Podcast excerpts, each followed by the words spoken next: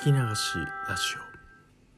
オ。えどうも皆さんこんにちは。聞き流しラジオへようこそ。パーソナリティの DJ うららです。はいというわけでございましてやってまいりました。またまた聞き流しの番外編です。えっ、ー、と聞き流しの番外編では、えー、旬なネタ鮮度のある、えー、お話話題を、え話していきたいと思っております。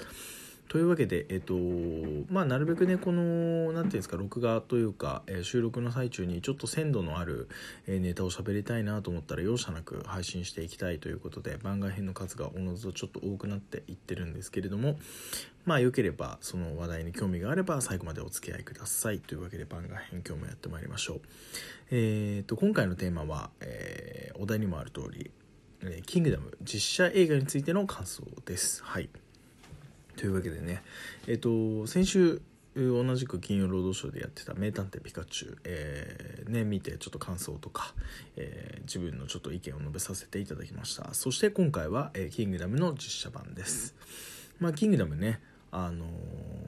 大人気の漫画でありアニメも、えーと、NHK の方でずっとやってるんですけど、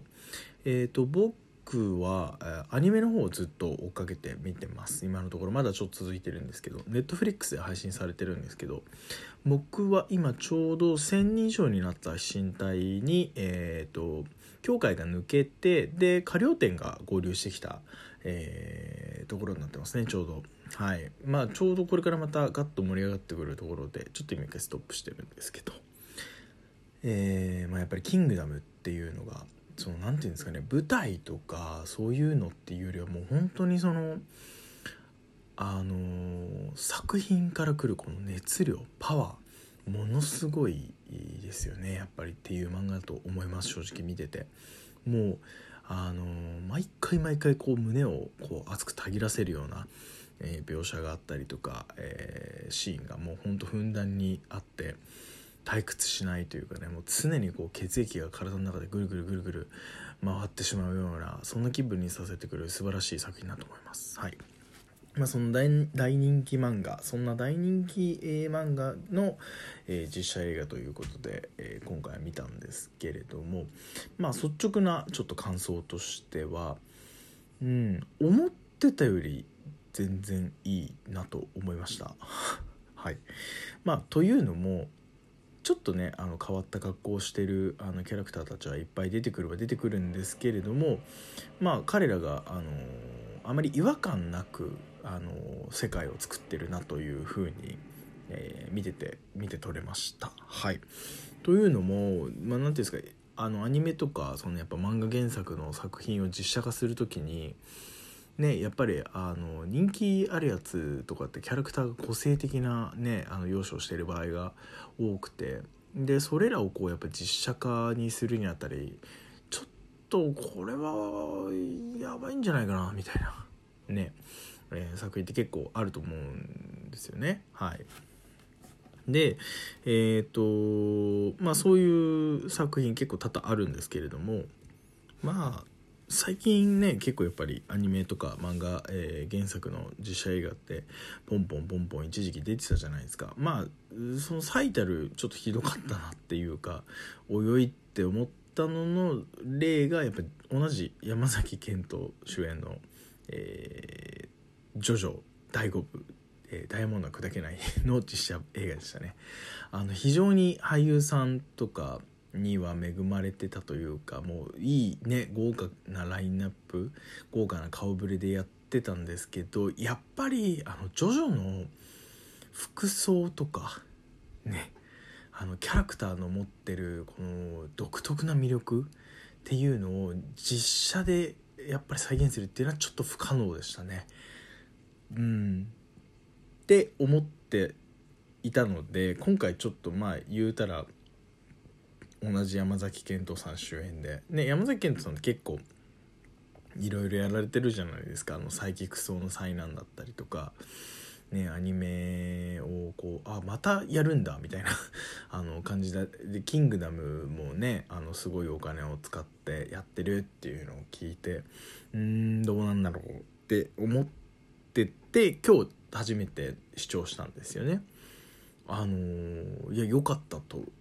思いました素直にまあ、まずすごい救われてったのが本当にその俳優陣というかまあシンって結構その、まあ、こう言っちゃなんですけど主人公だからある種ああいう何て言うんですか主人公っぽい顔の人だったらわりかし誰でもいけんじゃないかなっていうとこなんですよ。で課題があるのがやっぱ王毅将軍過料天、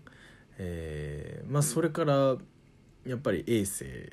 とかなのかなってちょっと思ってたんです、まあ、将軍君まあでも将軍君も割と大丈夫かな。誰誰でもって言い方あれですけど。なんか特にやっぱり王毅将軍とか過料天とかどうすんのみたいな。ねあのあと楊丹和もそうですね。この辺の人たちって誰ができんのっていうふうに思ってたんですけどまず歌謡天の橋本環奈すごい良かったです正直な話。もともと橋本環奈すごい好きなんでうん。あの女優さんとしてあの、ね、銀魂の神楽とかやってるのとかあと今日から俺はあのねあのあの子やってるのとか見てあすごいあのちゃんとした女優さんなんだなこの人はって思ってすごく好きになったんですけどあのカリオテにすごい合ってるなと思いました。あの、まあ、どっからどう見たってめっちゃ可愛い女の子だしまあシーン以外はねあの、まあ、気づいてるっていう設定なんでしょうけどあのでもすごいあの良かったです。はい。であの背もちっちゃいし可愛い顔してるしねなんかちょっとすばしっこそうだしみたいな感じで花稜店のイメージそのまんまの実現できてるなってちょっと思いました見てて。で、えっと、王毅将軍大沢たかおさんやってましてまあなんか相当鍛えたみたいでやっぱ体とかめちゃめちゃいかつかったですね。ただちょっとひげはやっぱり実写にすると若干気持ち悪いですよね。はい、あれだけなんとかならなかったのかと思いましたけどなんか大沢さんの持ってる演技力で王毅将軍を実写化したんだったらああこんな感じになるんだなっていうなんかあんまりそんなに違和感なくあのスッと王毅将軍が入ってきた感じはありました。はい。あの腹心の部下をね要潤さんがやってまあまあこれもある種誰でもやれるっちゃやれるよなって思いながら見てたんですけど。あとは楊丹はえっ、ー、と長澤まさみさんやってましたね、まあ、これもすごい綺麗だなって思いました。ちょうどなんかその何ていうんですかねグラマラスな、まあ、キャラクターじゃないですかすごく。なんかその肉感があってあのあなるほど。っていうふうには思いました、まあ、もちろんもっとなんかねドーンってタッパがあってみたいな感じだったんです。顔の雰囲気とかでも強そうだなと思ったんであながちいいなと。まあ今のところだからね3人すごい良かったんですけどそのうち2人が銀魂で出てるキャストだったんでやっぱりここのキャスト強いんだなと。あとはやっぱり衛星の吉沢亮さんすごいいいですね。うん。あのなんか氷とその性のあの演じ分けが非常に素晴らしくあのこう本当に実写でこういうことできる人いるんだなっていうぐらいあの同じ顔同じ洋服で別人もうその喋り方とか顔の表情雰囲気でねパッと出てきた瞬間に性が出てきた瞬間にああ今日じゃないってそ見てる人間は分かる。ぐらい雰囲気をこう全然違うものにしてくる